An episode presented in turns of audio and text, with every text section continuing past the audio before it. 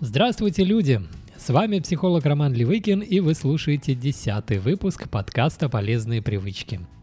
Тема сегодняшнего выпуска навеяна слушателем под ником Руперт Джунг, который справедливо обратил внимание на один из аспектов сегодняшней кризисной ситуации. А именно на то, что сейчас намного спокойнее себя чувствуют люди, у которых есть финансовая подушка, которая позволяет им оставаться на плаву полгода-год. Понятно, что иметь финансовые сбережения – это хорошая страховка от подобных ситуаций. Но как ее создавать, советов маловато. Вот давайте об этом сегодня и поговорим подробнее. Во-первых, сама идея откладывать деньги, формируя таким образом страховку для себя, не так очевидна. Я много работаю с людьми, пережившими психическую травму.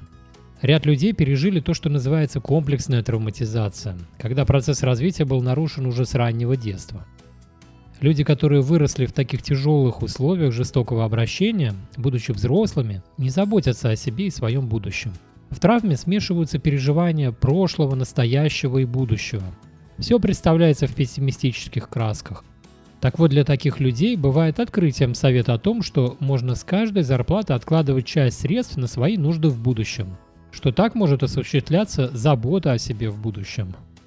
Но одного понимания, что нужно откладывать деньги, недостаточно для начала этого процесса. Здесь мы сталкиваемся с психологической способностью, именуемой контроль импульсов – то есть речь идет о том, как человек привык управляться со своими импульсами и выражать потребности, побуждения и желания гибко, адаптивно и в соответствии с культурными нормами. В обеспечении этого процесса задействуется функция орбитальной префронтальной области мозга, в основном правого полушария. Генерирующий и обрабатывающий эмоции правый мозг развивается в процессе ежедневного взаимодействия младенца с чувственно настроенным первичным объектом, чаще мамой – Таким образом, склонность к компульсивности закладывается на первом году жизни. По отношению к контролю импульсов мы можем разделить людей на три основные категории. На самом деле их больше, но для сегодняшней темы нам будет достаточно и трех. Итак, первая категория – это импульсивные люди. Им трудно сдерживать свои импульсы. Такие люди имеют существенные проблемы с накоплением денег, с употреблением психоактивных веществ и с управлением своей агрессией – Вторая категория обратно первой. Это люди, которые подавляют свои импульсы слишком сильно. Эти люди привыкли тормозить свои импульсы. Такие люди часто действуют по принципу сверхконтроля и периодических срывов. Например, человек то садится на строгую диету, а то срывается с нее и начинает безудержно объедаться. Потом снова на диету и так далее. Главная героиня фильма «Черный лебедь» демонстрирует как раз такой шаблон – ну и третья категория – это люди, которые научились адекватно управляться со своими импульсами. Они умеют выражать свои потребности, побуждения и желания гибко, адаптивно и в соответствии с культурными нормами. Наверное, вам захочется узнать, к какому типу относитесь вы. Окей, здесь мы можем обратиться к критериям из американской психиатрической классификации DSM. Здесь стоит проверить, нет ли у вас импульсивности в следующих пяти сферах жизни – Первое – деньги. Есть ли у вас импульсивная трата денег? Если есть, загибайте первый палец. Второе – психоактивные вещества. Как человек, в частности, относится к алкоголю? Употребляет импульсивно, адекватно или по принципу сверхконтроля и срывов? Третья сфера – это сфера секса. Все то же самое. Четвертая сфера – еда. И пятая сфера – это правила дорожного движения – если вы обнаружили, что ведете себя импульсивно в двух и более сферах, то можно предположить, что вы импульсивный человек.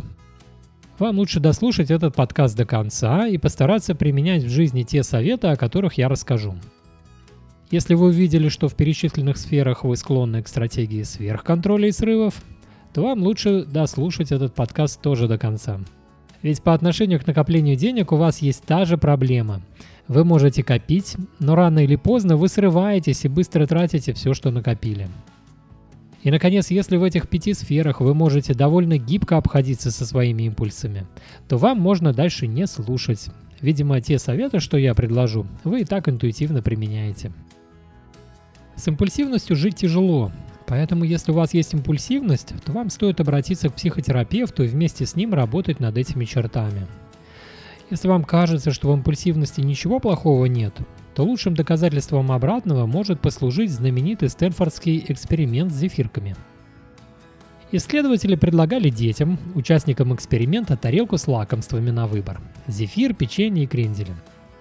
После совершенного выбора ребенку говорили, что он может сразу съесть свою зефирку, а может подождать несколько минут, и тогда он получит еще одну зефирку. То есть у него будет не одна, а две зефирки. Что получилось в ходе эксперимента? Оказалось, что детей можно поделить на две группы.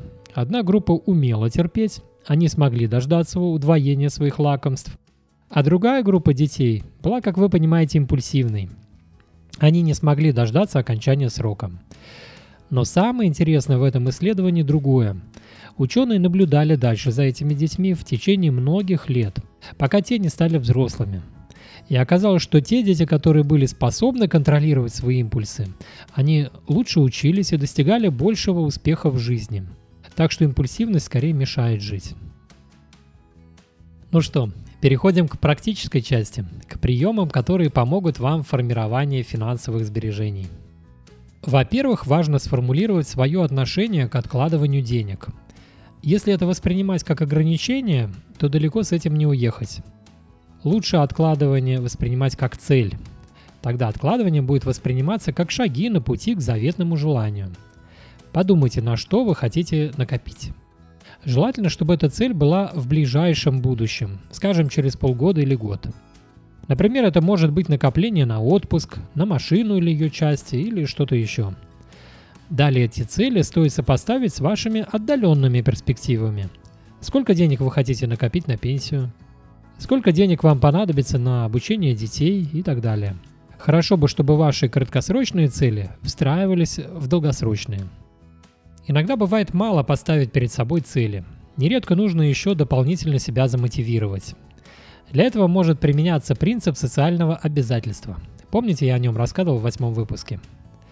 Э, суть в том, что если вы заявляете о своих намерениях другим людям, то это повышает шансы на успешную реализацию намерения – в некоторых ситуациях этого может быть маловато. Тогда можно поиспользовать прогрессивные решения, такие как приложение Stick. Там вы можете поставить для себя цель и внести денежный залог за нее. Если достигнете, то деньги возвращаются к вам. Если не достигнете, уходят владельцам сервиса. Такой прием хорошо мотивирует, но его можно организовать и без приложения. Денежный залог можете временно отдать своему знакомому и придумать, что будет с этими вложениями, если вы не достигнете цели. Этот прием хорошо работает. Следующий важный шаг на пути к откладыванию денег – это узнать, сколько стоит час вашей работы. Если вы работаете на окладе, тогда вам придется взять калькулятор и посчитать, сколько дней в месяц вы работаете, за какую зарплату и сколько тогда стоит один час вашей работы. Во-первых, стоимость часа вам понадобится, если вы решите сделать спонтанную покупку. Например, вы увидели какую-то вещь, ее хочется купить, деньги у вас на карте есть. Но попробуйте стоимость этой вещи выразить не в деньгах, а в часах своей работы. Готовы ли вы столько часов работать, чтобы купить эту вещь? Если готовы, то вперед. Если нет, то, возможно, вы собираетесь сделать импульсивную покупку, которая слабо соотносится с вашими возможностями сейчас. Обратите внимание на слово «сейчас». Экономить деньги – это здорово, но лучше заботиться об увеличении своего дохода. Лучше покупать вещи не за счет того, что вы сэкономили, а за счет того, что вы научились зарабатывать больше. А чтобы зарабатывать больше, вам потребуется дополнительно после работы или учиться, или подрабатывать, или то и другое. И время на это находится за счет того, что вы меньше времени проводите бездарно – вот здесь вам снова пригодится знание стоимости часа своей работы.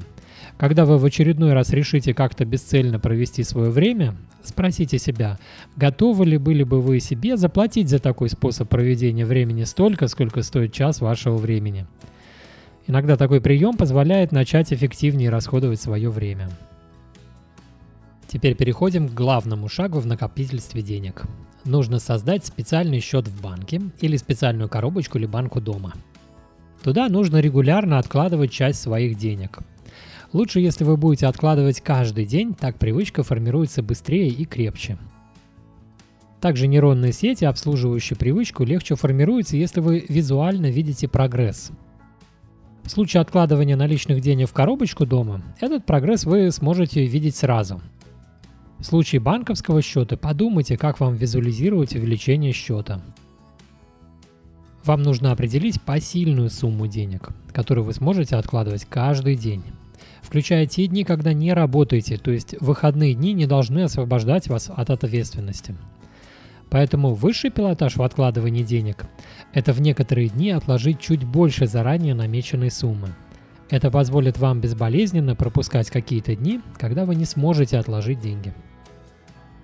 Если вы будете добросовестно откладывать каждый день некую сумму, то через год это уже будут внушительные средства – Имея эту сумму в своем распоряжении, вы сможете дополнительно экономить на выдаче самому себе кредитов. Иногда бывает ситуация, когда для некой покупки нужно взять кредит в банке. Банк кредит, конечно, даст, но ведь он возьмет себе и проценты по кредиту. А если вы сами себе выдадите кредит из отложенной суммы, то с себя вы проценты брать, надеюсь, не будете. Так что тут будет некоторая экономия. Главное вернуть эти деньги как обычный кредит и не забывать при этом продолжать регулярно откладывать деньги. Когда вы начнете откладывать деньги каждый день, появится проблема сокращения и планирования своих расходов. Это можно делать как в специальном файле на компьютере, так и используя специальные приложения для телефона. Тщательная запись всех своих трат нередко помогает предотвратить некоторые импульсивные покупки – Например, вы сможете отказаться от покупки пиццы, если будете знать, что вам придется это записать в своих расходах. Также много денег уходит на еду вне дома. Поэтому при планировании бюджета можно ограничить себя в количестве раз в неделю, сколько вы будете есть в кафе и ресторанах. Что касается оплаты товаров и услуг, то лучше это делать наличными денежными средствами, чем оплачивать по карте. Это связано с работой мозга. Нам для всех дел важно видеть визуальную обратную связь. При оплате картой ваш мозг не получает подходящей обратной связи, поэтому к виртуальным деньгам отношение более легкомысленное, чем к реальным. Оплата наличными поможет вам ограничить себя в лишних расходах. Старайтесь также избегать импульсивных покупок и покупок под действием рекламы. Если вы решили что-то купить, то лучше подождать несколько дней или неделю. Если через неделю эта покупка будет по-прежнему выглядеть как оправданная, тогда можно покупать. Но иногда вы таким приемом сможете остановить себя от необдуманных трат. Я с этим сталкивался через работу с людьми, у которых есть сильная зависимость от шопинга.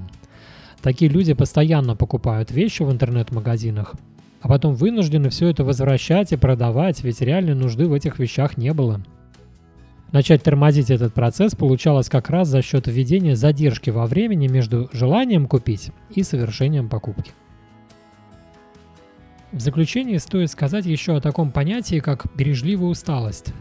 Это понятие описывает то, о чем я говорил ранее про импульсивность, что часть людей руководствуется шаблоном по типу сверхконтроля и срывов. Любой, кто сидел когда-то на диете, знает, что за периодом строгой диеты весьма вероятно последует срыв, когда человек начнет безудержно есть все, в чем себя ограничивал. То же самое происходит и с людьми, которые начинают экономить и откладывать деньги – Начав экономить, вам приходится себя ограничивать. Поэтому повышается вероятность срыва, когда вы начнете безудержно тратить деньги. Этот эффект и описывается понятием бережливой усталости. Что способствует этой бережливой усталости? Во-первых, это реклама, которая может спровоцировать на импульсивную покупку. Во-вторых, это вынужденные непредвиденные траты, которые могут спровоцировать мысли о безнадежности процесса откладывания и, как следствие, импульсивной траты денег. И в-третьих, это наличие далеких целей. Скажем, вы откладываете по 500 рублей в день. Одно дело, если вы копите на предстоящий отпуск, а другое дело, если вы копите на пенсию. В первом случае вы с каждой недели будете чувствовать свое продвижение к отпуску, это близкая цель. А во втором случае вы будете медленно двигаться к пенсии. Это далекая цель. К далеким целям психологически двигаться сложнее, поэтому риск появления бережливой усталости будет высок. В общем, если вы систематически откладываете деньги и вынуждены экономить, то вам нужно оберегать себя от появления эффекта бережливой усталости. Для этого нужно периодически награждать себя за труды по откладыванию денег – И эти награды должны быть частью запланированных трат. На практике важно показать себе, что вы можете получать удовольствие и откладывая деньги. Например, вы решили отказаться от привычки покупать кофе на улице. Но взамен вы можете начать покупать хороший кофе домой и научиться вкусно его варить. Еще можно подбодрить себя хорошим душем. Ванные процедуры – это регулярная часть нашей жизни, которая может омрачаться плохой старой лейкой в душе – если вы на сэкономленные деньги купите для себя хороший душ, то каждый день сможете получать от него удовольствие и благодарить себя за решение начать экономить. Это будет визуальное подкрепление пользы откладывания денег. Такую же роль будет выполнять хорошее постельное белье, новые носки или периодическая покупка живых цветов в дом. И пара советов про еду. Во-первых, учитесь готовить. Так вы сможете дома вкусно есть. И это будет существенно дешевле, чем в ресторане.